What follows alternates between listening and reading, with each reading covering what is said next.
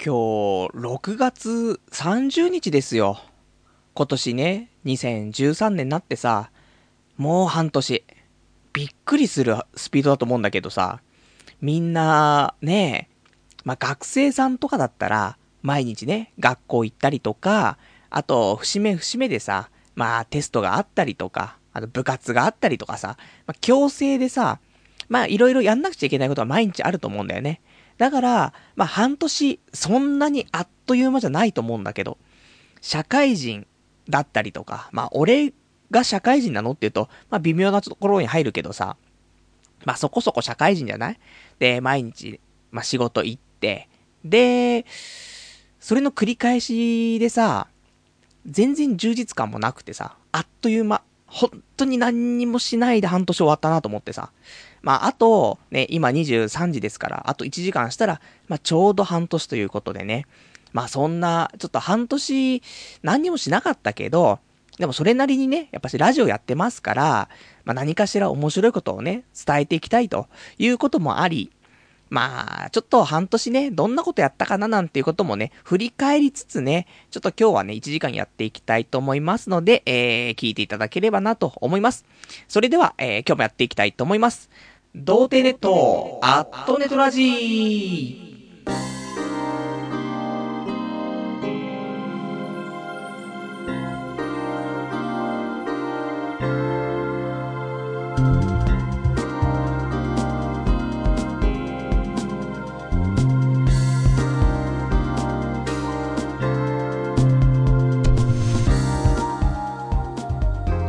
改めまして、童貞ネットアットネットラジパーソナリティのパルです。こんばんは。ということでね、ほんと半年あっという間だなっていう。まあ、しょうがないよね。年々、年取れば取るほど、まあ、時間のね、経過っていうのを早く感じてしまうって、ちゃんとそういう法則はあるっていうね、話は何度もしてるんだけどさ。まあ、これがね、本当に、あの、体感できるよね。あっという間すぎる。本当はもっと充実したね、半年過ごさないといけないかなと思うんだけど、でも、無理な話なのよ。考えてみれば。基本的に、あったか、あったかくなってからじゃないと、俺、ちょっと行動できないタイプの人間だから、ね、そういうもう最初から言い訳になっちゃいますけど。だから、そうすると、10、うん、1月、2月、3月は確実に寒いじゃない。動けないでしょで、4月もちょっと寒いんだよね。で、4月になってくると花粉がすごい飛んでくるから、4月ちょっと俺花粉症がひどいんでね、あのー、まあ、花粉症の血液検査すると、全部に引っかかるってね、すべての花粉に引っかかるっていう、アホみたいなね、結果が出ましたから。4月辛いと。で、5月5月病。で、6月ちょっと雨が多い。これで、半年終わっちゃうんだよね。だからでもこっからだよ。夏。ね、夏本番ってね、そんな話がありますから。まあ夏になるとね、ちょっと暑くて夏バテしちゃうとかあるかもしんないけど、ただ、冬より全然いいんだよね。冬は寒くて本当に動きたくないの。ただ夏は暑いけど、本当に半袖、半ズボンみたいな感じで、外出るのは結構嫌いじゃないから。いや、これからだねと思って、7月からは本気出そうと思ってね。まあいろいろと、えー、7月からは面白いラジオがやっていけるんじゃないか。ね、まあ、この半年は助走ですよ。ね、ずっと走ってましたから。ここで、ね、ようやく踏み切ってね、で、ジャンプしますから。まあ、それはね、ちょっとご期待いただければなとは思うのでね。まあ、そんなんでちょっと半年振り返りつつね、えー、まあ、それだけだとね、なんかアニメのね、ちょっと手こ入れの総集編会みたいになっちゃって面白くないじゃんって話かもしれないんでね。まあもちろん普通の話もありますけど、まあ最初ね、そんな話もしていきたいかなと思うんでね。まあみんなも、まあこの半年、ね、半年っつったらだよ。182.5日ですか。ありますから、この間に何もしてないってことはないと思いますよ。だから、まあ、この半年でね、えー、自分の中で一番大きなこと、ね、こんなのありましたとか、あればね、あの、ちょっとお便りとかね、いただければ嬉しいかなと思います。多分まあ、年末になってもね、あと年始になってもね、なんかそんな1年ね、振り返ってとか、そんな同じような焼き回し企画ある気はしますけど、まあこれはね、半年に1回ちょっとまあ1回付き合っていただければと思いますんでね、えー、お便りお待ちしてます。ラえーと、お便りの方は掲示板かメールでお待ちしてます。掲示板の方だと、童貞ネットとググっていただいて、で、ホームページございますのでね、こちらの、えー、掲示板、ラジオ用スレその4というね、ところからお便りいただけますか、あとはメール。メールアドレスが、ラジオアットマーク、童貞 .net、radio アットマーク、doutei.net、こちらまでお待ちしてます。リアルタイムであれば掲示板で、事前にいただけるんであればね、メールでいただければと思います。まあそんなんでね、まあみんなもいろいろやってると思うけど、俺もやってきたよっていうことでね、まあラジオ最近聞き始めたっていう人もいるかもしれないし、あとはね、ちょこちょことね、ラジオずっと聞いてるけど、まあちょこちょこ聞いたり聞かなかったりだったりとか、あと、パルのね、話し声聞いてると眠くなっちゃってとね。それで、ラジオ途中でね、いつもなんか聞けないで終わっちゃうんだと。そういう人いるかもしれないから、まあ、軽くね、この半年、まあ、どんなことがね、まあ、ちょっと大きな出来事としてあったかってね、そういう話もちょっとしたいと思うんだけど、でも、パッと出すと、まあ、2、4、5、5個ぐらいかな。まず一つ。まあ、えっ、ー、とね、俺の中では、ちょっと大きな出来事で、えっ、ー、と、ゲームクリエイターの飯野健二さんが、ちょっと亡くなってしまったっていうね。これが、まあ、俺の中ではね、まあ、自分のことではないんだけど、まあ、かなりね、あの、俺をちょっと形成したと言っても過言ではないね。そんな憧れの人が死んでしまったので、これがね、ちょっと悲しかったなっていうのが、まあ、結構大きな今年の出来事の一つですね。で、まあ、その後もね、その飯野健二さんを忍ぶような形でね、あの、イルカの学校っていう、まあ、ちょっと、あの、土曜日にね、土日かな？わかんないけど、ちょっとやっているね、そんな、あの、飯野健二さんがやろうとしていた、そういう、なんつうの、ワークショップみたいなのをね、えー、ちょっと開催していてさ、それ、飯野健二さんちょっと、まあ、亡くなってしまったけども、それでね、飯野健二を振り返る、そんなね、えっ、ー、と、ワークショップがあったりとかして、まあ、第1回目ね、それだけちょっと参加させてもらったりとかしてね、まあ見に行ったりとかね、まあそんなのがありましたけどね、まあこれをきっかけにね、何かいいのケンジさんの代表作とか、まあ俺が一番好きなのはリアルサウンドっていう、あの、セガサターンとかドリームキャストのゲームなんだけど、これが一番ね、俺は好きなんだけどさ、まあ何かいい機会がね、まあこういう機会じゃないともしかしたらやらないかもしれないから、みんなもね、あの、押し入れの中にね、眠っているセガサターンを出してきてね、あと中古屋でね、リアルサウンド多分まだ売ってるから、100円ぐらいで売ってるからさ。で、買ってきてちょっとやってみるのいいと思うんだよね。ちょうどね、夏のね、台風とかがね、来てる時にやるのがね、最高なんだよね。もう、昼間、すごい晴れてて、で、超夏だなって感じの時で、夜になって台風来るみたいな。こんな時にぜひやってほしい。リアルサウンドね。えー、リアルサウンド風のリグレットっていうね、ソフトがあるから。あと、セガサターン持ってないよって人いたらね、あの、ドリームキャストでも大丈夫ですからね。あの、押し入れの中のね、ドリームキャスト引っ張ってきて、で、あのー、中古屋さん、ね、ゲームの中古屋さん行くとね、えっ、と、50円で売ってますから、それをね、買ってきて、ね、多分未開封で50円で売ってますからね。えー、それをね、ちょっと試していただくとね、あ結構いいんじゃないかなって思いますからね、えー、その辺ちょっとおすすめですね。あとは、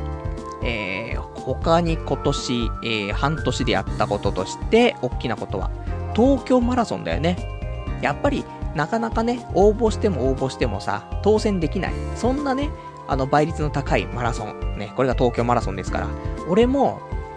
えー、どんぐらいですか ?4 回ぐらい応募してようやく当たったっていうね、そんなもので、まあ多分ね、俺がこうやって東京に住んでさ、ちゃんと住民票もね、こっちに移して、それ税金も払ってるわけですから。だからこそね、じゃあ、パル様と、ね、税金も払っていただいてますし、ね、やっぱり都民というね、そういう地位をね、ちゃんと築き上げてきているね、そんな人ですから、東京マラソンね、ぜひじゃあ参加してくださいっていうことでね、まあ、参加させていただいたんですけども、まあ、まさかね、あんな罠がね、仕掛けられてるとは思いませんからね、全くね、えー、準備せず、運動をね、しないで行きましたからね、えー、10キロ地点ぐらいでね、膝が壊れるっていうね。で、ずっと足を引きずりながら35キロ地点ぐらいまで歩いたけど、途中でタイムアップっていうね。もう足痛い。もうずっと引きずってね。で、その後、東京マラソン終わった後も、2ヶ月ぐらいは膝痛かったからね。で、この間、まあ、ちょっと、あの、マラソンはしたんだけど、久しぶりに今週ね、マラソンしたんだけど、まあ膝はね、ちょっと感知しているのかなそんな痛くなかったので。まああんまね、まあ久しぶりだったから、うん、どのぐらいかな ?3、40分ぐらいかな？走ったんだけど。まあまあ膝は痛くな、なくてね。まあでも、これ膝痛くなるメカニズムとしてさ、この東京マラソンって2月とかだったよね。2月、そうだよね。2月だか3月だかわかんないけどさ、寒い時に走るじゃない？で、体も温まってなくてさ、ずっと待たされててさ、でも完全に関節とかもさ、引いちゃってんだよね。で、そんな中走るじゃないそりゃさ、膝もちょっと悲鳴を上げるよ。でも夏走るっていうと、もう膝とかも全部さ、温まってるし、そんなさ、あの、収縮してないからさ、だから夏とか走る分にはあんまり体痛めないんじゃないかなと思うから。まあ、ただその、脱水症状とかね、そういうの気をつければ、まあ、一番夏はね、俺はいいんじゃないかなと思って。ちょっとまあ、夏推し派ですからね。もう、インドアのね、ネクラくんなのに、夏大好きみたいなね。じゃあ、海とか行くのみたいな。うーん、みたいな。海とかなーと思って。ちょっとね、やっぱり、まあ、友達と言ってもね、海入ったらさ、やっぱり髪の毛にね、海のその波のしぶきとかがね、もうついちゃいますから、そうすると、奇跡のスタイリングがね、もう、とんでもなくほんと最近ハゲてきて、で、白髪とかも超増えたのに、もうそれうまくうまく隠してるわけですよ。もうちょっと風が吹いたらもうとんでもないことになるから。そんな中にさ、水なんてかかった日にはさ、もう大変なことになりますから、まあね、海とかもまあ今年ね、ちょっと、まあ、チャレンジしたいとは思うの。一人海、一人海水浴。いや、怖いね。で、パラソル借りて、パラソルの下で、宅建の勉強するっていうね。これをやりたいんだけどね。まあ、なかなか。でも、まあ、海とかプール行けばさ、合法的に女の子の水着を見れるわけでしょチラチラと、ね、あいつキモって言われるわけでしょ大丈夫だよ。ちゃんと、あのー、メガネ型のね、カメラ買ってけばいいんでしょそしたら、別にチラチラ見ててもさ、その後またゆっくり見りゃいいんでしょっていうね、完全盗撮です、ありがとうございましたっていうね、話だからね、まあそこは気をつけたいとは思うんだけど、まあそんなんで、東京マラソン、まあ行ったねっていう話。あとは、えっ、ー、と、2月一緒かな。えっ、ー、と、バレンタインがありましてね、えっ、ー、と、初めて手作りチョコを作るっていうね、謎なイベントがありましたけど、やっぱり女性の気持ちをね、やっぱり感じるっていうには、同じことをしないといけないと。ね、そうすることによって女性の気持ちがわかるんじゃないかなっていうことで、手作りチョコレートを作ろうっていうことで、無印良品でね、手作りチョコセットみたいなの買ってきてさ。で、ちょっと、夜中ね、一人で作ってさ。で、作ったらこれをリスナーにプレゼントしようみたいな。よくわかんない乙女心だったのに、作ってね、ちょっと写真とか撮って、じゃあちょっと冷やしてね。で、またね、まあ、冷蔵庫から出してみようって思って冷蔵庫から出すところでね、手元が狂ってね、えー、床に全部ぶちまけるっていうね。そんな悲しい出来事。多分女の子はみんな経験してるね。もう夜通し作って、ね、ようやく成功したと。これを明日、ね、学校に持ってって、ね、〇〇くんに渡せばってね。で、ドキドキしてるのに、そのチョコレートをね、もう無残に全部落としてしまうっていう。そんな乙女心もね、まあ、感じ取れたので、そんな素敵なね、えー、手作りチョコレートをね、初めて作ったっていうね、もう気持ち悪いね、32歳の独身のハゲた男がさ、もう夜な夜な手作りチョコレート作ってさ、もう生チョコですよ。ココアパウダーをかけてますよ。それをね、まあリスナープレゼントって、まあできなかったけど、一応ね、あのリスナーの方に、えっ、ー、と、まあそうやって手作りチョコプレゼントするよって言っていただけにね、応募くれた方には、えっ、ー、と、逆に手作りチョコセットをね、えっ、ー、と、いつもごひいきにさせていただいてます。アマゾンさんの方からね、お送りさせていただきましたのでね、まあ、作っていただいたのかな？わかんないけどね。えっ、ー、と、俺の元にはね、あの、生チョコのセットね、もらって、その後作ったって話聞いてないんだけど、まあまあ、作ってくれてることでしょう。ね。それか、もしか、来年のね、バレンタインデーに、そのセットをね、使って、俺にチョコを作って送ってくれるかもしれないからね。まあ、その時はぜひね、あの、男からじゃなくて、ね、そのリスナーさんの女友達とかからね、あの、パルさんちょっと結婚してくださいっていうのも含めてのチョコをね、あの、もらえるようにちょっと仕向けてもらえると嬉しいかなっていうね、そんな生チョコ、手作りチョコがありましたね。あとは、えっ、ー、とね、こ、今年、他にあったかなっていうと、まあ、結構でかいのが、エヴァコン。ね、ありましたね。えー、マチコンと、エヴァのね、えー、エヴァンゲリオン劇場版、新劇場版 Q のね、DVD とブルーレイの発売記念コラボ企画ということでね、えー、エヴァコンっていうの行ってきましたけど、まあ頑張って、まあ、すごい気の合うね、えっ、ー、と、男と会ったけども、メールアドレス交換しないで、で、結局、ちょっと別れちゃって。で、やっぱりメールアドレス、ね、あの、ちゃんと交換しとけばよかったなーってね、ずーっと探してたけど、結局、ね、えー、出会えずっていうね、そんな悲しい男との出会いもあったし、あと、ちょっと、いいかなって思える女の子がいて。で、その子とは LINE の交換をしたんだけども、えー、残念ながらね、LINE で話していくうちにさ、まあその、女の子には、まあ、いろいろとね、事情があったということで、ね、あまり大きな声では言えませんけどね、その女の子もすごい悪い子じゃなくて、すごいいい子で、ちゃんとそういうのを、あの、深く付き合う前にカミングアウトしてくれたっていうね、そんな誠実な子はなかなかいないよと思ってるんだけど、まあ、そのカミングアウトしてくれたのは、えっ、ー、と、バツイチで子供が2人いると。残念と思ってね。あの、難しいよね。友達だったらすごく別に、あの、いいんだけどさ、俺ぐらい重い人間になってくるとさ、やっぱり付き合うイコールさ、結婚っていうのがあるじゃない？多分ね、でもそれがあるからね、俺もなかなか付き合えないんだよね。で、こういう感じでね、年取ってきちゃったからさ、本当はもっと若い頃にね、軽く付き合うみたいな、ね、結婚とイコールじゃないようにね、付き合うっていう、そういうのをやっとけばよかったのかなと思うけどね、わかんないじゃん。結局さ、付き合うってことはいろんなことするからさ、それによって結婚する可能性は出てくるっていうことはありますからね。だからやっぱり付き合うイコール結婚っていうね、ちゃんと図式はやっぱし描いちゃうからね、頭の中でね。そうすると、やっぱり急に子持ちになるのは、なかなかね、あのー、急に明日から僕お父さんみたいなね、それ無理ですから、こんなラジオやっててさ。で、いや、無理でしょ、本当にね。もうオナニーして、毎日オナニーしてアニメ見て、で、ラジオやって、パズドラやってみたいなさ。そんな、で、暇な時間があったら2ちゃんのまとめ見てみたいな。そんなやつがさ、明日から俺、お父さんになりますみたいな。それないからさ、やっぱり、ね、結婚して、で、妊娠とかね、そういうので子供を産んで、で、生まれて、で、そんで、子供もね、そうやって成長していくけど、それに合わせて親も成長するわけだからさ、そういうのをちゃんと踏まえてね、いかないとさ、俺みたいなやつはさ、急にそんなの対応、もう、できないんですから。ね、なので、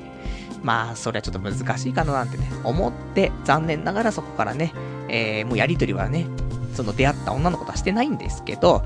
まあ本当はね、アニメの話とかができるね、女の友達が欲しかったなって、それだけだったんだけどね、なかなかうまくいかないよねっていう話。で、あとは、えっ、ー、と、今年半年であったことの、えー、まあ最後かな。そんなに、だから、今年そんなに大きなことやってないなとは思うんだけど、まあ月に1個ぐらいね、なんか大きなことややってるっちゃってんのかな？わかんないけどね。で、あともう1個最後なるんだけど、これは結構でかかったんだけど、えっ、ー、と、オナニーライフがね、はかどるっていうね、えー、3D カスタム少女っていう、えー、オナニーのね、もう素晴らしい、もう最先端のテクノロジーをね、駆使したね、えー、オナニーグッズ。これを買いましてね。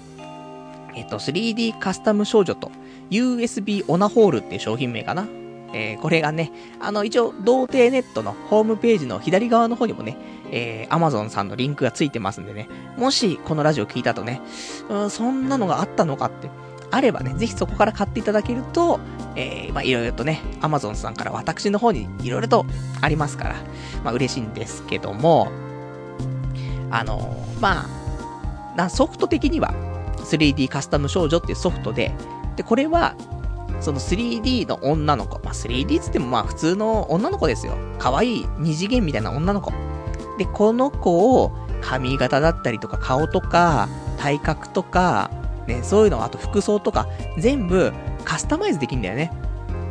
で、カスタマイズして、で、エロいことができると。そういうソフトなんだけど、で、もともとこれだけでもすごかったのに、これに USB に接続されるオナホールをね、あの、つけまして、連動するんですね。で、このオナホにチンコをぶっ刺すと、センサーが反応して、画面の中の俺がカスタムした女の子とセックスができるっていうね、素晴らしいテクノロジー、で日本独特のテクノロジーをね、駆使したソフトになっていまして、で、これがすごく、まあ、本当にオナニーライフっていうか、オナニー革命がちょっと起きてね、まあ正直でもこの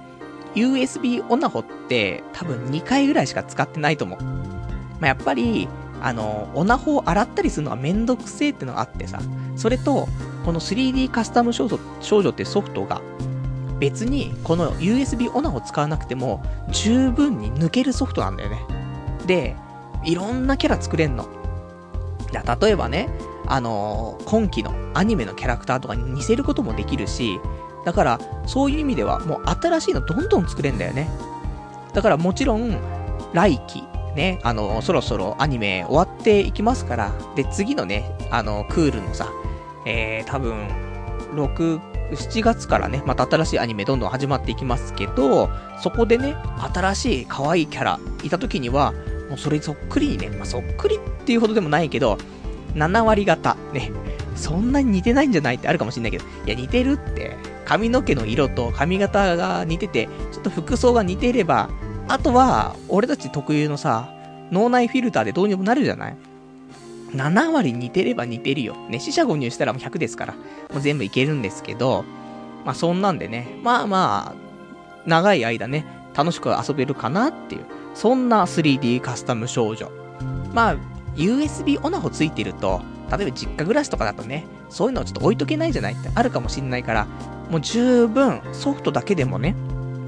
俺はいいかなと思うから、体験版もありますんでね、ぜひね、体験版であれば公式サイトからね、ダウンロードすることできますから、ちょっと体験してみて、で、よかったら正規品買ってもらって、さらにオナホもね、使えるんであれば、ね、プラス USB オナホ、ね、ついていると、ね、中の子とセックスができますから、中の子はね、この現実世界に出てきてくれないけど、俺たちがね、画面の中に行くことができるようになりましたから、この技術でね。ということでね、そんなのが、まあ、今年のこの半年でやった、まあ、一番でかい、ね、出来事たちなんだけど、これが32年間ね、頑張って生きてきた人間の、ね、えっ、ー、と、集大成の半年間。それがこれ、ね、カスっていうね、話なんだけど、まあそんなのがね、あったかなっていう話。まあ、みんなもね、いろいろね、あのー、やってきたと思うんでね。まあでも、俺も結構頑張って今年やったと思うんだけどね。なんともかんともだね。まあじゃあちょっとね、えっ、ー、と、お便りもちょっといただいてますからね、お便り読んでいきたいと思います。ラジオネーム、えー、792番さん。パルさんこんばんは。とある手段を使ってリアルサウンドを体験しました。えー、確か東京 FM, FM でラジオドラマをやっていた気がします。えー、かっこ自分はパルさんと同い年です。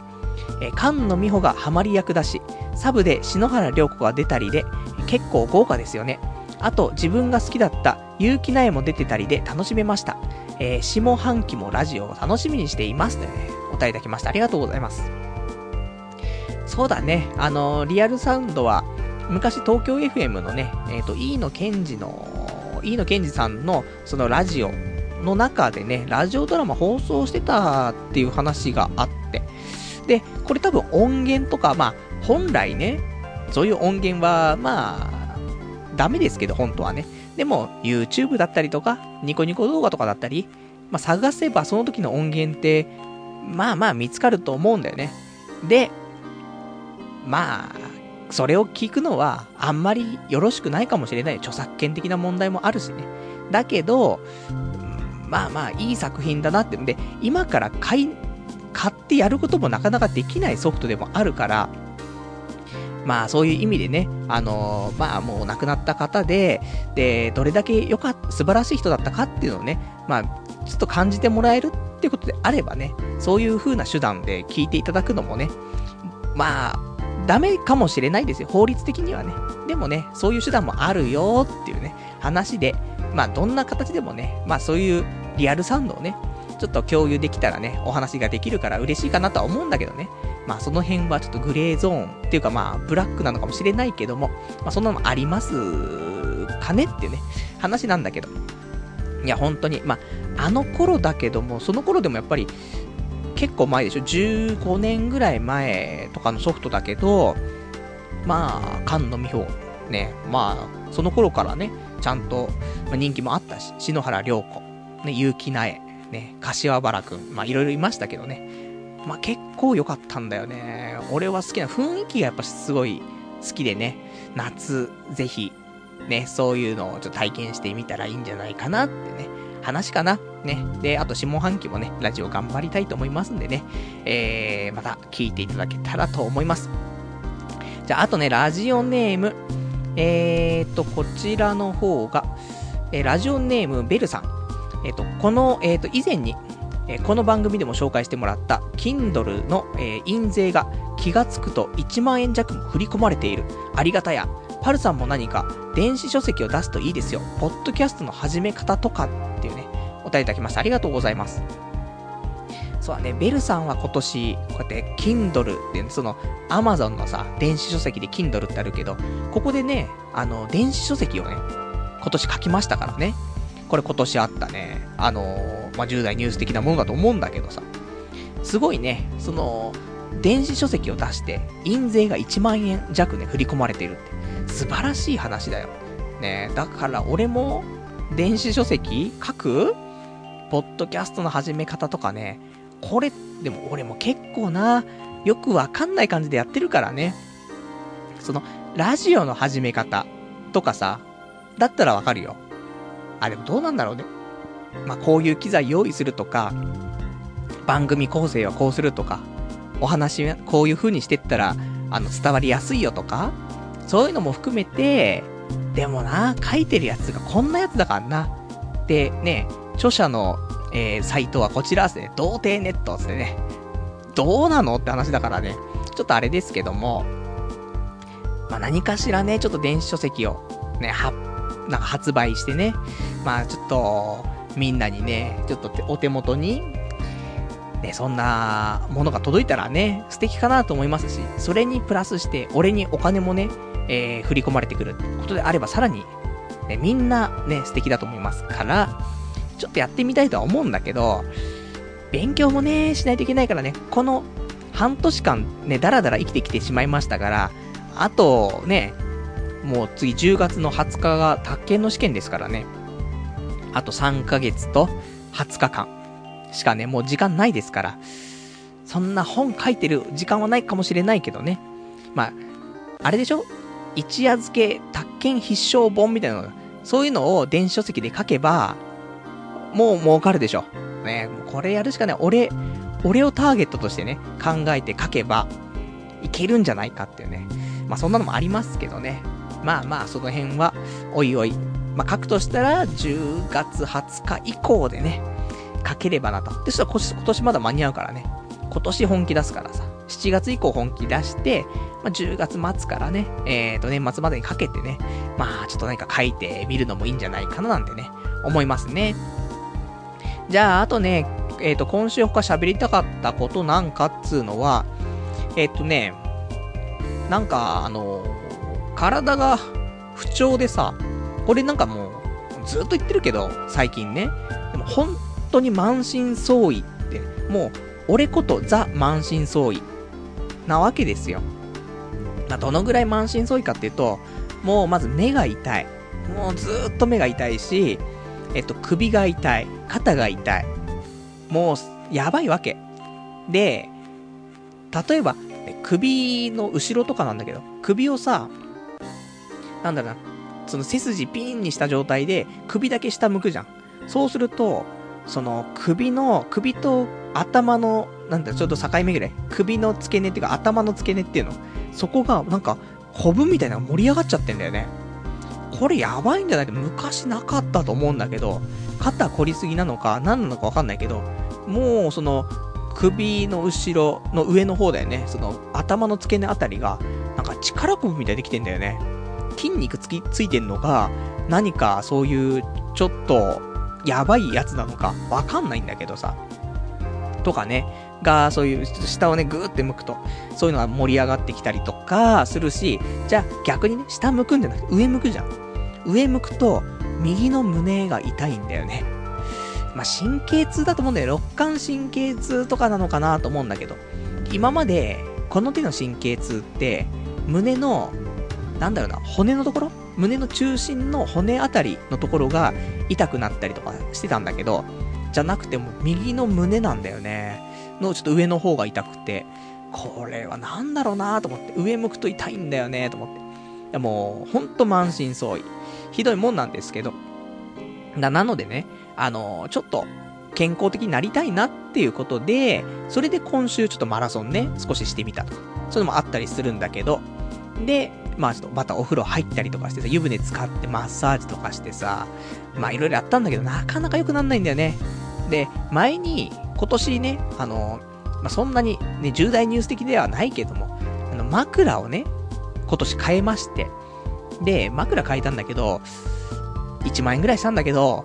ちょっと合ってないのは、高さが合ってない気がするんだよね、正直。もう少し低くてもいいのかなっていう感じで、でもこれで肩凝ってる可能性もあんなと思って。逆に、枕いらねえんじゃねえかと思って。今週ね、あの、枕使ってないんだよね。枕全部取って、まあちょっとその、バスタオル的なものを、まあちょっと重ねたりとかして使ってるぐらいなんだけど、まあこっちの方がいいのかなとかね、思ったりはするんだけどさ、そもそも枕ってさ、普通にマットレスとかさ、そういう、まあ、床とか寝るとさ、ちょうど首の間とさ、床って隙間が空くじゃないで、そこを埋めるっていう意味合いが多分一番強いと思うんだよね。負担、負担かかっちゃうからさ。でもさ、だからといって、その平らなところにさ、枕ボンって置いてさ、それで頭乗っけるっていうのもさ、ちょっと違くないと思って。そうすると、首以上に頭も全部持ち上がって、より首を負担かけんじゃないのっていうのがあるからさ、どうなのかなと思って。だから、一番俺が今いいのかなって思ってるのは、マットレスを沈むマットレスにして、ね、結局、あの、板のところに寝た時に首に隙間ができちゃうのは良くないだけであると。そういう風に仮定すると、マットレスにして、で、沈む感じのマットレスにすれば、もう自然と横になった時に、ちょっと体沈むから、首の、首と床の隙間っていうのは埋まるわけじゃない。ね、沈んでさ。それで、まあ、ちょっとその、まあ、体の方が重いから、体が少し深く沈んで、首はそのまま残っているって状態であればさ、もうどこにも負担かかってないでしょ。そしたら枕もいらないじゃん。マットレスだけあればいいじゃない。そういう風に考えたんだけど、マットレスが高えんだ。ね、今日もちょっと調べてたんだけど、なんか最近、あの、数がさ、あのね、キングカズがさ、なんか寝ることに夢中になってしまった、そんなマットレスみたいな。そんなのなんか商品売ってますけど、見るとさ、なんかシングルとかのやつでも3万ちょっとぐらいすんだよね。だからたっけえなと思って。でも、ね、人間3分の1は寝てるわけだからさ、横になってるんだからさ、そう考えると3万円お安いみたいな。ね、今週もスロット1万5千円負けてしまっただけにね、えー、そこもね、考えたらさ、あとプラス1万5千円すれば買えたじゃんみたいな。お安いみたいなのがあったから、ちょっと、まあ、この健康になりたいね。一心ですから、マットレス買うのもいいのかななんて思ってんだけど、またちょっと夏になってさ、ちょっと、寝づらいっていうかさ、あまり最近ちょっとね、それで、不眠症じゃないんだけど、あまり寝れないんだよね。そのなんか、いろいろとね、そういう、落ち着かない、その、なんかベッドな感じがしてさ、まあ、隣にね、女の子でも一緒に寝てればさ、落ち着くんですけど、女は寝てないわ、枕は合わないわ、で、マットレスは沈まないわだからさ、もう辛いんですよね。だからちょっとね、あんまり眠れない日々が続いてはいるんだけども、まあそんなんかな。で、あとその、まあ、首ね、もあるけど、あの、目も痛いという話で、どうにもなんないんでね、目痛くて目痛くて、で、なんか鏡見るとさ、なんかもう目の下にクマとかできちゃってんだよね。まあ、これ年齢的なものかもしんないけど。でもね、思うのは、今までそこまで目元に疲れっての出てこなかったの。その、まあ、目疲れたなとかあるよ、すごく。ね、眼球自体がすごい疲れてんだけど、その目元に現れる疲れっていうのは今までなかったと思うの。だけど、この目元に出る疲れってさ、すごい年食ったように見えるっていうか、ね本当にあの、あれ一気に老けたなって思うような、そんな、なんか、あの、疲労感が出ちゃうっていう感じがするから、いや、そんなんで、ちょっとあのなんつうの、成分のすごい配合されたね、えっと、目薬を買ってきてさ、それをもうジャバジャバと、ね、目薬ジャブジャブですよ。そんな感じで使ってるんですけど、そしたら、まあでも寝る前に目薬ジャブジャブして、それで寝ると、まあ、結構、クマとかもできないで、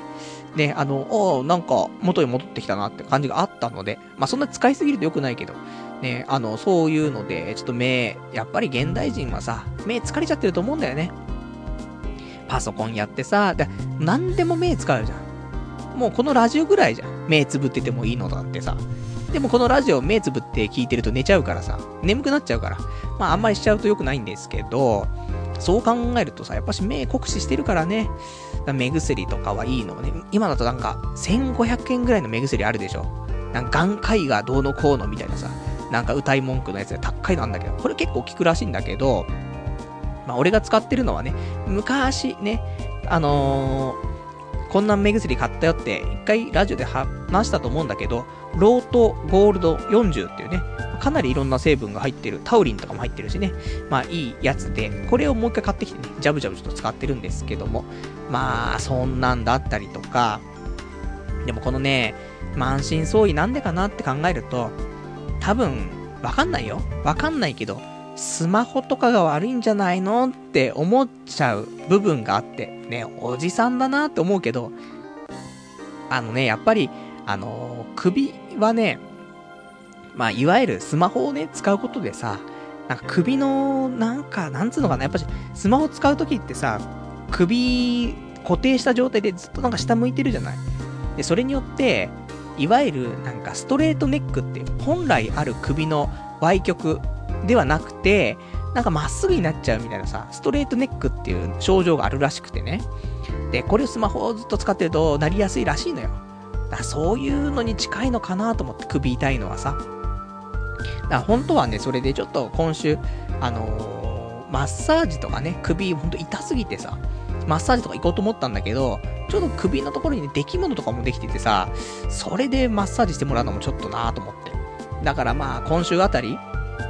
あの、この出来物がなくなったらね、ちょっとマッサージも行ってみようかなって、そのぐらいちょっと首やばいんだよなと思って。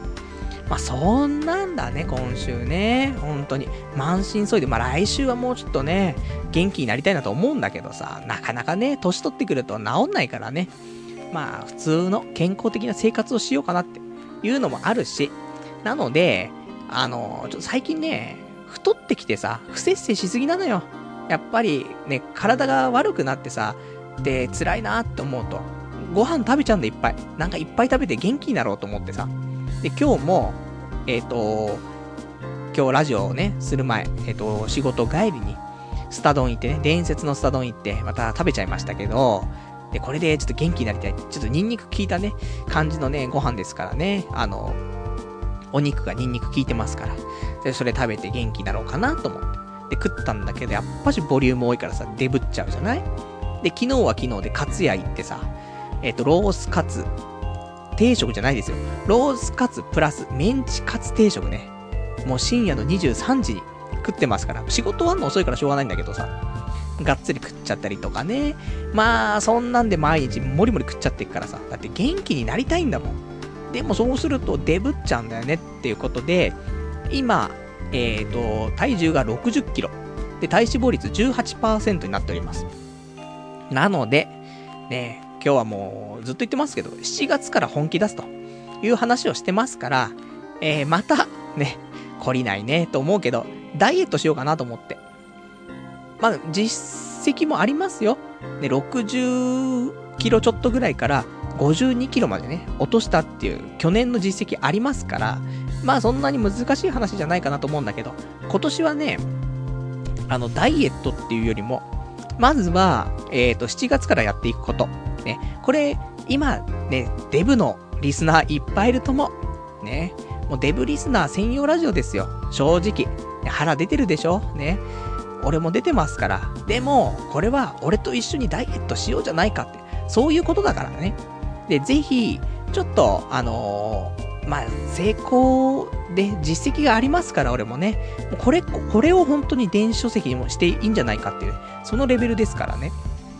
で、えっ、ー、と、やっていくこととしては、で、今回は、ダイエットっていうよりも、体脂肪だけを下げようかなと思って。別にまあ、一緒にね、体重が下がっていくのはいいんだけど、体重を下げよう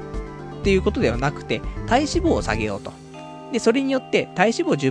10%は難しいかもしれないけど、12%ぐらいまで下げて、で、それで、えっと、残ってる体重はそれはそれで良くてさ、っていう風にちょっと考えてる部分があるんですけど、で、まずやることとしては、えっ、ー、と、夜、炭水化物を取らない。まずこれ。だから、スタ丼はいけなくなりますね。だって、丼飯だもん。大盛り丼飯の上に、肉バラ肉を、ね、えっ、ー、と、豚バラ肉を、ね、えっ、ー、と、ニンニクとか、ね、そういうなんか調味料でちょっと炒めてみたいな、乗せたみたいなね。で、その上に生卵をぶっかけてみたいなさ。そんなんだからさ、そりゃもう米食いすぎだからダメですからね。なので、えっ、ー、と、炭水化物取らない。ただ、そういう麺類とかに関しては、えっと、一応うどんも NG だし、ラーメンも NG なんだけど、蕎麦はありという感じかな。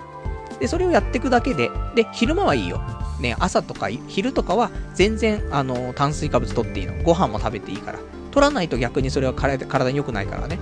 そんなんで、夜だけ炭水化物を取らないという。それをやりつつ、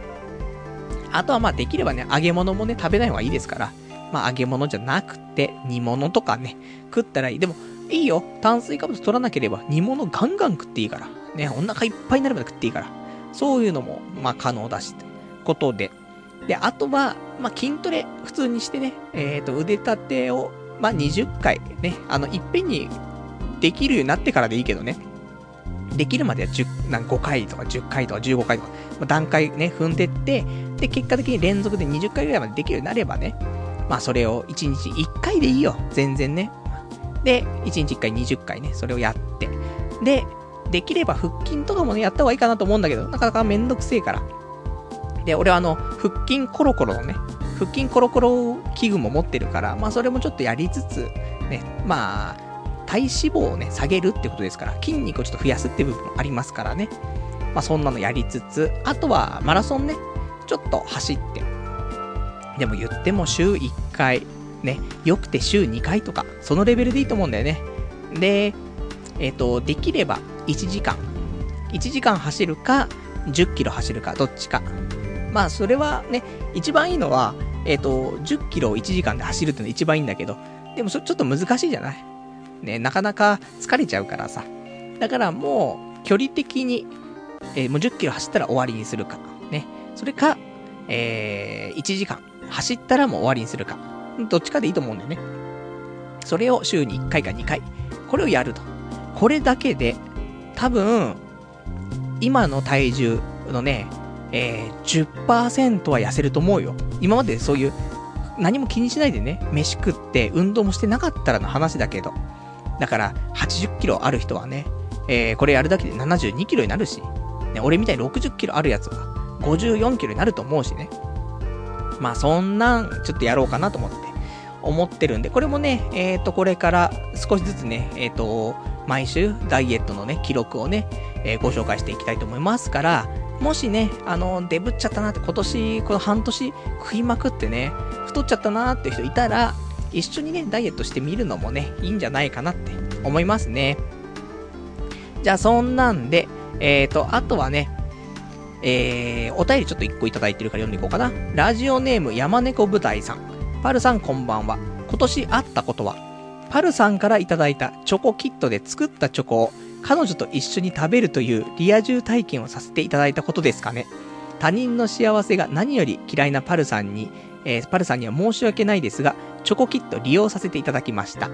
あとは今更ですが、謎の彼女 X を見ました。超ハマってしまいましたが、アニメレビューで紹介した後、パルさんは、えー、最後まで見ましたか？感想を聞かせてください。というね、お便りいただきました。ありがとうございます。どっちから話をすればいいんだ？じゃあ、チョコの話はちょっと一回置いといて、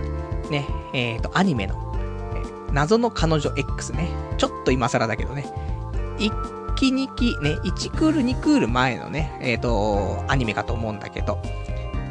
まあ、俺もラジオの方でアニメレビューで話してると思うんだよね。で、面白いと。で、今年のダークホースだと、今季のダークホースだって話してたと思うんだけど、俺で一応全部見て、やっぱり良かったすごい、なんか、雰囲気のある、変態だけど、ちょっと上位なね、上級変態アニメだったけども、やっぱり最後まで楽しく見れたなと思って。おす、まあおすすめはするんだけど、万人受けはしないから、なんとも言えないよねっていう話はあるけど、ね、好きな人はすごく来るんじゃないかなって、ちょっと90年代っぽいね、あのアニメの絵柄だったりするし、なんだけど、まあ、面白い、おすすめだね、アニメかなと思うんで、俺は好きで、ちゃんと最後まで見てね、えー、よかったなっていう、そんな感想だね。そしてもう一個の感想としては、えー、っと、リアルな彼女と、チョコキットで作ったチョコを一緒に食べるっていう、そんな話の俺は感想を言わないといけないのかっていうね。いやー、人の不幸、ね、人の不幸は蜜の味ですけど、人の幸せねこれっていうのは一番さ、ねいろいろ来るものありますけど、ただ、俺はさ、やっぱりみんなが幸せで、ね、世界が幸せであってほしいと。そういう風に毎年ね、ちゃんと願っているタイプの人間ですから。初詣とか、まああまり最近行ってないけど、神社とか行ってさ、お参りするじゃない？そういう時は、まず、ね、一つ目、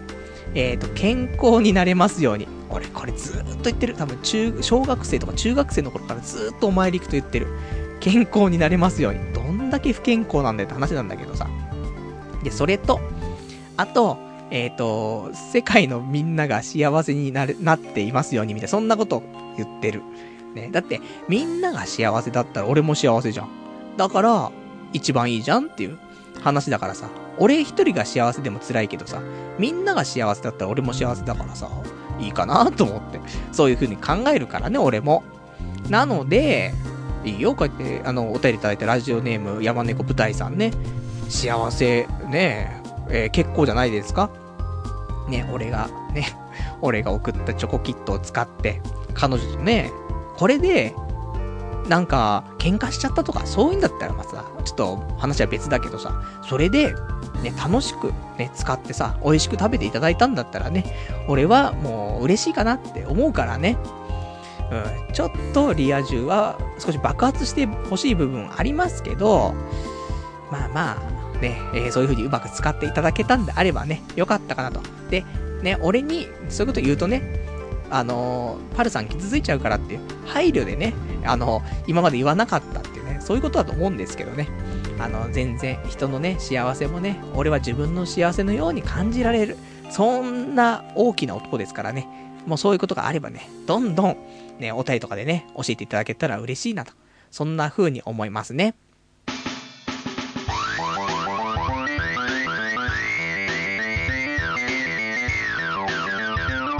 童貞ネットアットエドラジ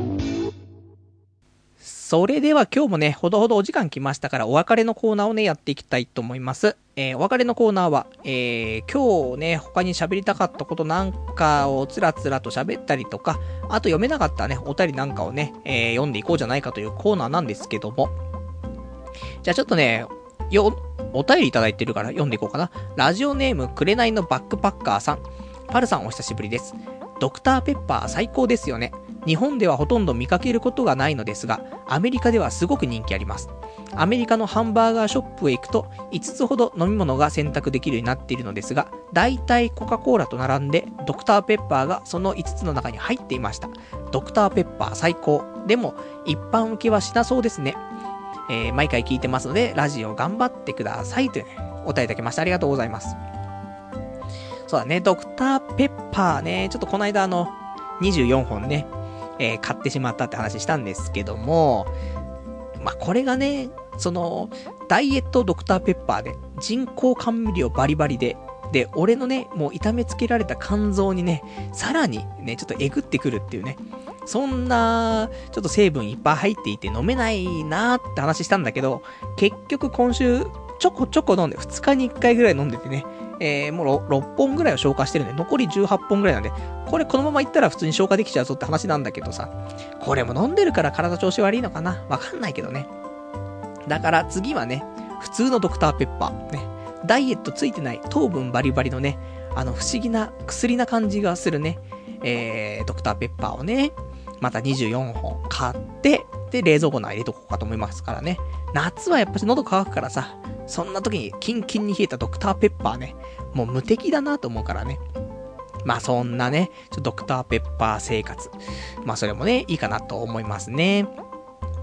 あとは、ラジオネーム、えー、バルタンさん。はじめまして。えー、高3のバルタンです。今日、とある、えー、専門学校の学校見学で池袋に行きました。以上です。というね、お答えいただきます。ありがとうございます。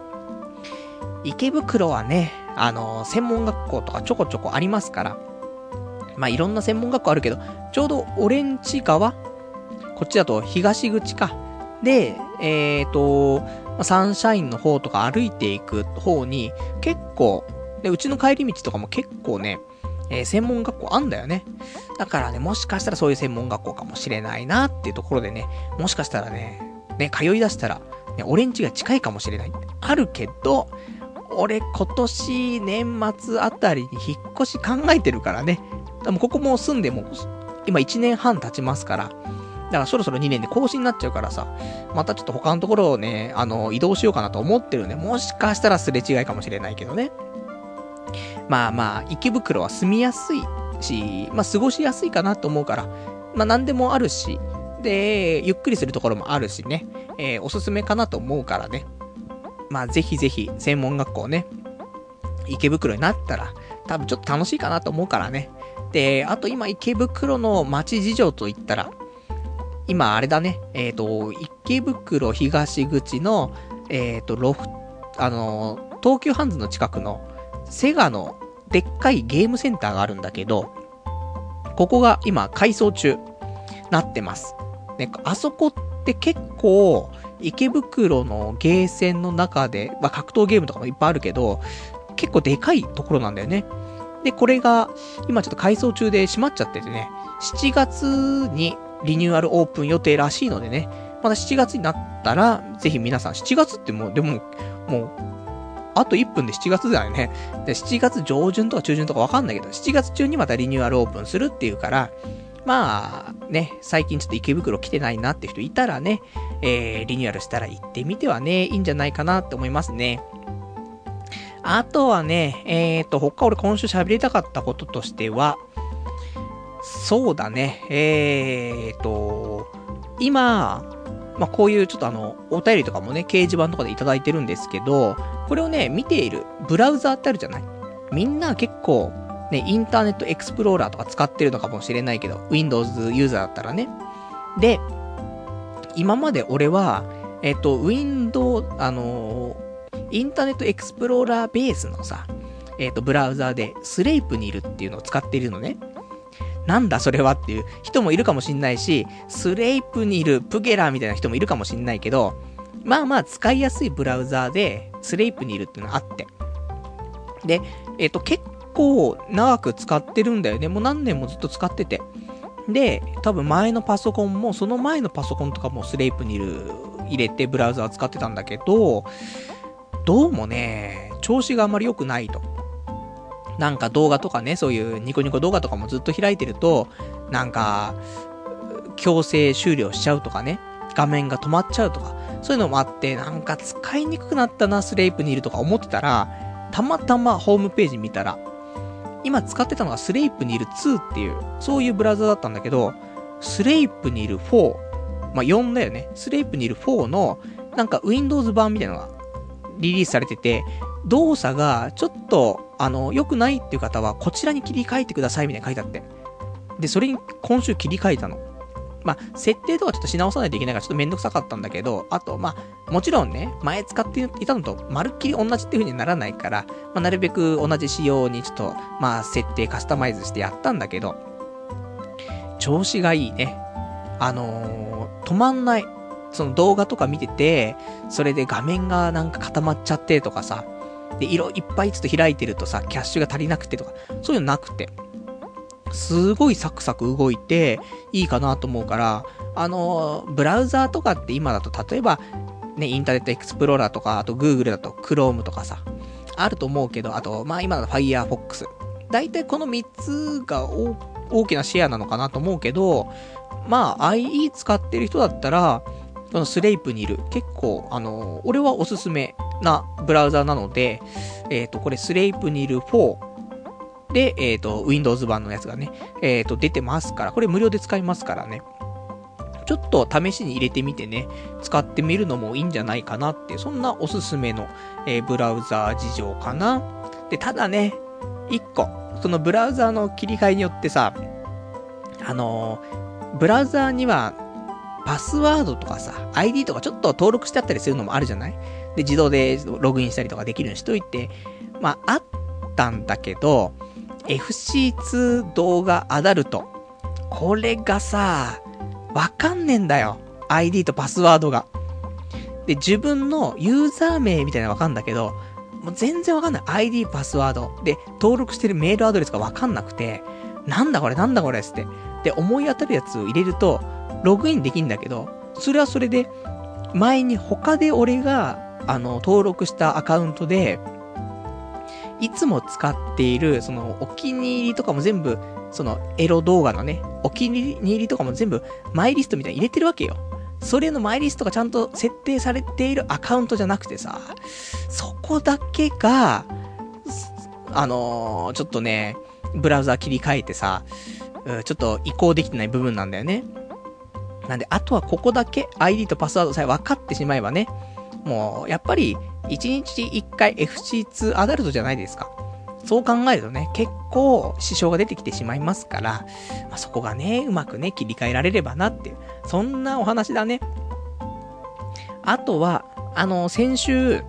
えっと、エロ漫画雑誌、ね、ちょっと欲しいのがあるんだって話したんですけど、これが無事届きまして、今手元にありますけど、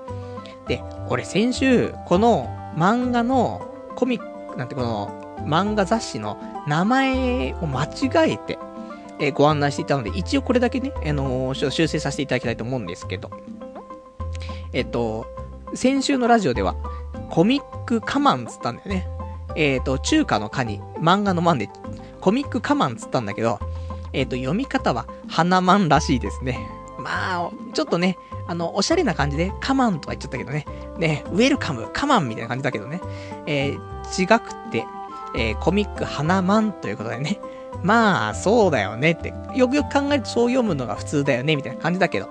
で、あのー、先週ね、大絶賛していた、えっ、ー、と、武田博光先生、ね、大特集ということでね、えー、まあ一回抜かせていただきましたけど、いやー、抜ける抜ける、ね、抜ける、抜ける漫画しか載ってねえ、みたいなね。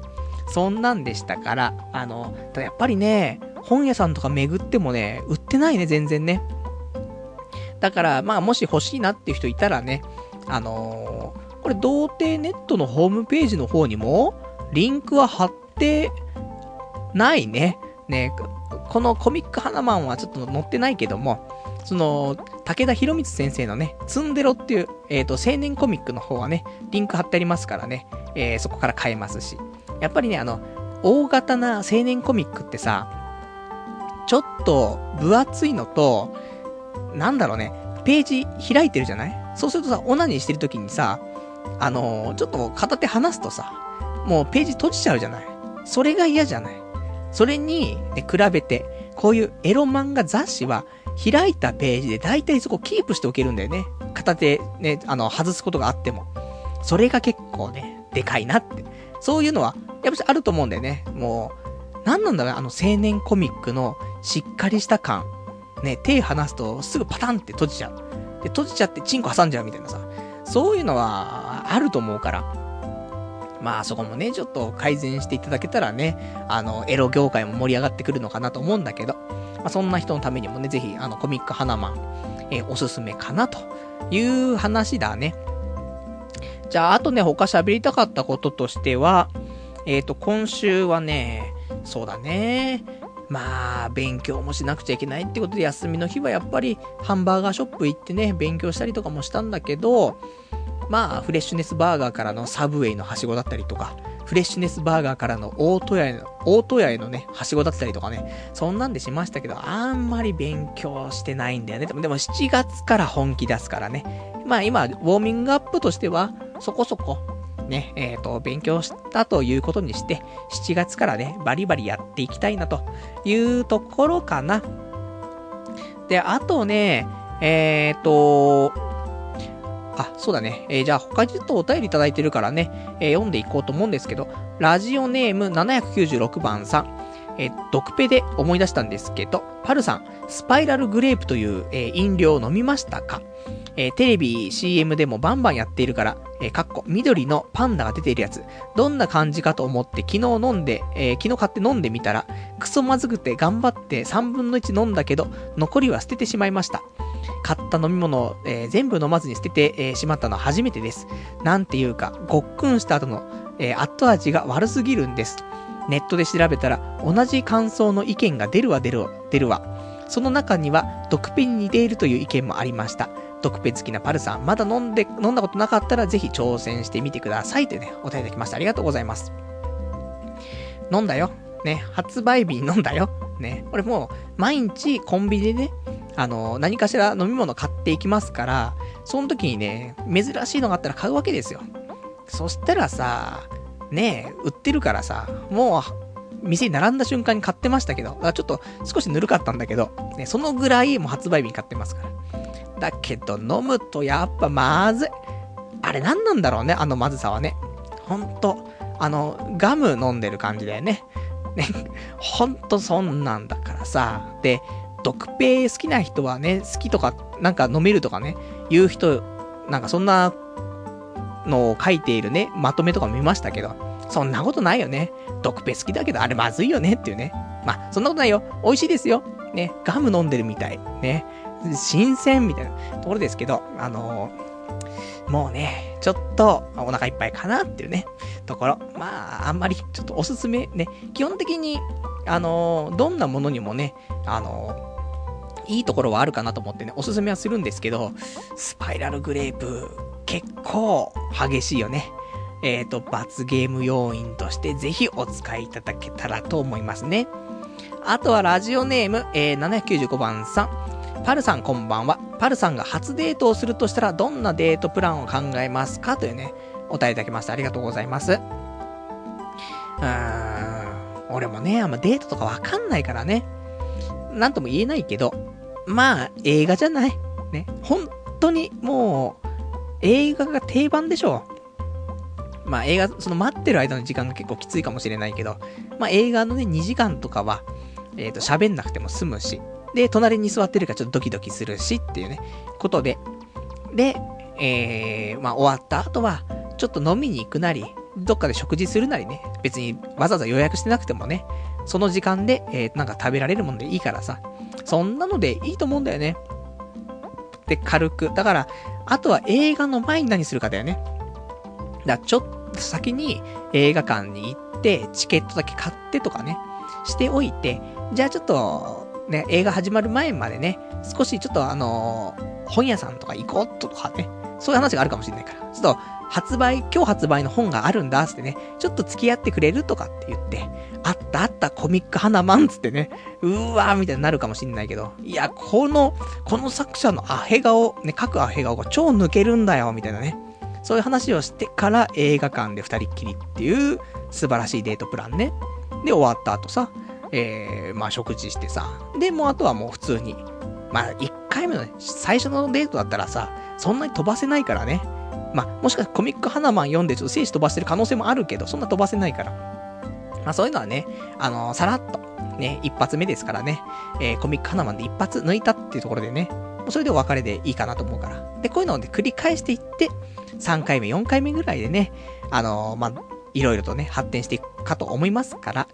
まあ、基本的には映画かなって俺は思うね。それが一番土定番だし、うーん、いいと思うんだよね。映画嫌いっていう人もそこまでいないじゃん。で、あんま好きじゃないっても自分の好きなジャンルとかあったりするからさ。で、それで、まあ同じものを見て、同じ時間を共有してさ、俺はいいんじゃないかなって思うけどね。まあそんな、ね、ちょっと、パルさん、意外といいね、デートプランじゃないですか。特にコミック花マン買うあたりとかねっていう話あると思いますからね。ぜひお試しいただいてね。えー、ちょっとコミック花マン手出すとね、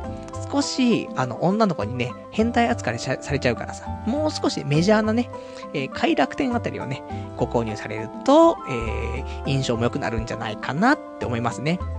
じゃあ、あとね、えー、っと、他に今日喋りたかったこともあるんだけど、ちょっと思ったことなんだけどさ、あの、セックスって、ね、急にセックスの話になりますけど、いや、日々ね、セックスの話は考えるわけですよ。で、その中で、ちょっと究極的に考えると、セックスっていらなくねえと思って。ね。もうお前どんだけコミック花マン見て、ね、あの、ムラムラしてるんだって話かもしれないけど、それとこれとは別でさ、究極的な話、俺真面目な話だよ、こっからは。さっきまでは、ね、ちょっと、ねえコミック花マンで盛り上がってましたけど、そうじゃなくて。えっ、ー、とね、セックスって不要かなと思ってさ、っていうのもさ、例えばだよ。もう一番、今ね、好きなアニメのね、美少女キャラいると思うんだよ。各自一人ぐらいはね。それを想像してみてほしいわけよ。で、その一番好きな、ね、アニメのキャラ、女の子のキャラね、と一緒にお茶しているところを想像するとすんじゃん。それだけでも幸せじゃない？ということはさ、もうセックスとかいらんねんじゃねえと思って。いや、もうどうでもいいですわ。この話、ね、俺はこれ考えたとき、うーん、そうだなーと思って、セックスとかいらねえよなーとか思ったけど、実際、こうやってラジオで喋ってみると、うん、ちょっと頭おかしいみたいだからね、ちょっとそれ考えたときは、ちょっとね、まずいテンションだったかもしれないのでね。でも、そういう時ってあるじゃん。中学生の頃とかさ、ね、初恋でちょっと好きだった女の子とか、そういうのって結構性の対象ではあるけど、その、なんていうの？好きな対象ではあるけど、性欲の対象ではないから、ね、そういう初恋の女の子とかをネタにして、オナニーとかしなかったりするのってあったりするじゃない？そういうのと一緒で、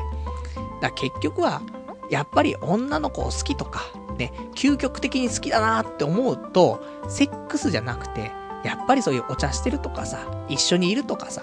そういうのだけでもう心は満たされるから、セックスとか別になくてもいいんじゃないかなって、そういう風に思ったって話だからね。ちょっと出した例が、アニメのキャラ想像してくれとかいう話だったから、やべえ、俺ちょっと気持ち悪いこと言ってんなと思ったけど、そうではなくて、純愛ってそういうもんじゃんみたいなね。そういうことをね、ちょっと考えたかなと思って。でも、あの、セックスはしたいなと思ってね。まあその辺はちょっと難しいバランスなんですけども。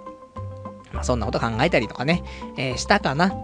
じゃあそんなんでね、えっ、ー、と、あとは、いただいてるお便りがあるから、それちょっと読んでね、えー、今日は、えー、そんな感じで、まあ、あと読んで終わりにしたいと思うんですけども、えー、ラジオネームプリン師匠さん、えー、先週ね、えっ、ー、と、髭の脱毛ね、ちょっとサービスが、ね、無料体験ができるってことでね、行ってきたって話があったんですけども、えっ、ー、と、髭の脱毛2回目行ってきました。えー、3回目も予約してみました。可愛い店員さんがすごく優しい。何回ぐらい行けば店員さんと付き合えますかというね、お答えいただきました。ありがとうございます。そうだね。これはもしかしたら、5回に1回ぐらい、何かね、ボーナスがあるかもしんないね。その、やっぱり、ね、繋いでおかないといけないと。ね、ね、太いお客は繋いでおかないといけないですし、で、やっぱり、ね、髭を抜く。もちろんね、素晴らしいサービスだけど、ぱそれプラス、やっぱり、可愛い女の子と、ね、接点が持てるっていうのも一つのね、やっぱり、その、強力な、ね、サービスツールでございますから、そういうことを考えると、ね、やっぱり3回行って4回行って、ただ店員さん優しいだけだと、もしかしたらね、髭の方もね、ちゃんともう綺麗になってきちゃって、もうお客様来なくなってしまうかなってあるかもしんないから、もしかしたら5回目ぐらいでね、あのー、ちょっとその、施術室みたいなところをね、カーテンとか仕切られてて、それをね、バッてね、あの、閉められて、ね、5回に1回のサービスですよって言ってね、なんかあるかもしれないから。そうすると、ね、5回目行って、じゃああと6回目予約して、で、7回、8回、9回で、次で10回目だってね。そんなんでずっと続いていく可能性もありますから。まあそんなのも期待してね、多分、5回行っても、10回行っても、店員さんとは付き合えないとは思うんだけど、ね、まあそんなのを夢見ながらね、生きていくと、まあ結構毎日楽しくなってくるかなと思ってね。ただそれ、エスカレートしてね、ちょっと5回目なのに何もしてくれないみたいなね。そうなっちゃうと怖いんでね。まあ、あまり期待しないでね。で、えっ、ー、と、もうね、さすがに抜くひげもねえやってなってきたら、まあ店員さんにね、あの、もうちょっと、ひげもね、もう抜くもなくなっちゃったので、ね、そろそろもう来れなくなっちゃうんですけど、で、ただやっぱし、店員さんね、あの、すごい、あの、最初からね、あの、好きでしたと。ね、付き合ってください。言うと、ね、ちょっと余ってたね、ヒゲの方をね、プチンって抜かれますけど、いや、でも、そういう、ね、もう、なかなか、ね、ヒゲ抜くもなくなったら来れなくなっちゃうからさ、そういう時は、なんか、ね、お友達になってくださいっていうことでメールアドレスだけね、渡すとかさ、そういうのもいいんじゃないかなと思うけど、まあ実際俺がそんな立場になったらね、やっぱりできないんだよね。尻込みしちゃってできないけど、ね、ラジオネームプリン師匠さんは、ね、ちょっと名前に師匠がついてるぐらいですから、多分、そのぐらいの度胸あると思うんでね、メールアドレスなんかをね、あの、渡して、で、メールアドレス書いてるじゃない。ね。あの、ラジオアットマーク童貞 .net って書いてあって。で、あの、名前ね、えっ、ー、と、ハンドルネームって、プリン師匠って書いてさ、渡し、渡したらさ、そうしたらもう、やばい。この人やばいみたいになるかもしんないけど、ね、ドメインに童貞って入ってる。しかもなんか名前が、プリン師匠って書いてあると思って、本名じゃないみたいなね。わかんないけど。まあそういうのでね、普通に自分のプライベートアドレスとね、ちゃんとした名前ね、でも書いた名刺とかあればね、渡して、ね、それで、普通にしたらね、もしかしたらそうやって何回も積み上げてるわけじゃないですか。行って、会話して、で、もしかしたら向こうもいいかなとか思ってるかもしれないからさ、それはわかんないから。だからまあ、行かなくなってしまうんであればね、その前に、なんかそういうアプローチするのもいいんじゃないかなって、もちろん、これ人事だから言えるけどね、自分だったら絶対できないからあれだけど、まあ勇気があるんであればね、えー、そういう風にやってみるのもいいんじゃないかなって思いますね。あとは、えっ、ー、と、お便りいただいてますね。えっ、ー、と、ラジオネームケンさん。えー、そういえば、最近ニコニコ動あ、ニコニコ生放送や、えー、動画配信をやろうと思ってるみたいですが、地方、えー、地方重罪なので、ユーストリームか、ニコ生でラジオ配信しているところを見てみたいです。というね、お便りいただきました。ありがとうございます。そうだね、あの、前にユーストリーム配信したのって、最近だと思ってたんだけど、もう1年経ってんだよね。おかしくねえと思って。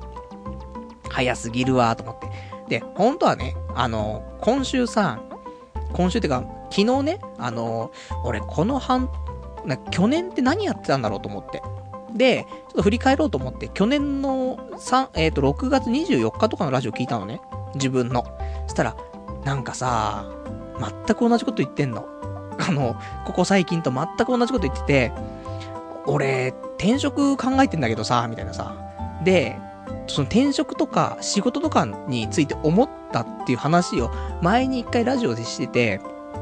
で、その時はちょっと、まあ、そういう考え方もあるよねっていうところはあると思うんだけど、あまり皆さんから同意は得られなくて、で、ボッコボッコになった、そんな回があったんだけど、あの、それ話したのがもう1年以上前なんだよね。で、その後に、こんな職業俺向いてるかなとかっていうのを考えてたりとかして、それに対する話とかを1年前にしてんだよね。そしてまだ転職は何も決まっていないっていうね。そんな1年。ね、もう何にもしてないのにね、1年経っちゃってるなって、本当の典型かなと思ってね。ちょっと昨日はね、それ聞きながら震えてたんですけども。まあそんなんでね、えーと、来年のね、今頃は、もうちょっと、ね、あのー、いい、ね、振り返りができるといいなっていう風にね、ちょっと思ってますから。まあ、そんなんでね、えっ、ー、と、今日はね、じゃあこの辺でということでね、えー、1時間ね、まあ、ご視聴いただきましたけども、で、来週は6月で終わりましたから、7月の、えー、7月7日の、ね、七夕ですね。日曜日23時から1時間、またやっていきたいと思いますからね。えー、また聞いていただけたら嬉しいかなと思いますね。まあ、そんなんで、まあ、ね、7月も今、1日入りましたから、もうここから本気出しましょう。ラジオ終わった瞬間、ね、みんなも聞いている中でね、みんなこの、俺もね、ラジオ終わって、ね、終了のボタンを押して、みんなもね、えー、そう、スピーカーからね、イヤホンからね、俺の声が聞かな、聞こえなくなった瞬間にね、本気出そうっていうね、そういうことですから。で、もう、あとは半年間、で、あの、年変わるまでさ、突っ走って、それで、今年のね、前半、ね、1月から6月は、6月まではほんとひどいね、あの、半年だったけど、そこから先、7月から12月の、この半年間、本当に充実した1年、あの、半年だったなって思えるようなね、そんなのがいいと思うから、俺ももうね、7月入りましたからね、もうラジオ切った瞬間に、もうコミック花マン開いて、もうちょっとオナニーしますから、充実したね、オナニーライフをね、えー、まあ、7月からもやっていきたいと思いますからね、そのぐらいしかないんだって、充実させられるものって、しょうがないよね。3D カスタム少女を使うか、コミック花マン見るかぐらいしか、もう、俺、あんまり、ね、楽しみ残されてませんから。まあ、そんなんでね。まあ、一応、来週もね、あの、こんな感じではありますけど、えっ、ー、と、まあ、面白いね、ラジオがね、これからもできるようにね、えー、これからのね、下半期もやっていきたいと思いますからね。また、えっ、ー、と、来週もね、聞いていただけたら嬉しいなと思います。それではね、またね、来週やっていきたいと思いますので、えー、そうですね。まあ、そんな感じかな、今日はね。じゃあ、そんなんで、ね、今週ね、あの、今日もね、ご視聴いただきましてありがとうございました。それではまた来週お会いいたしましょう。さよなら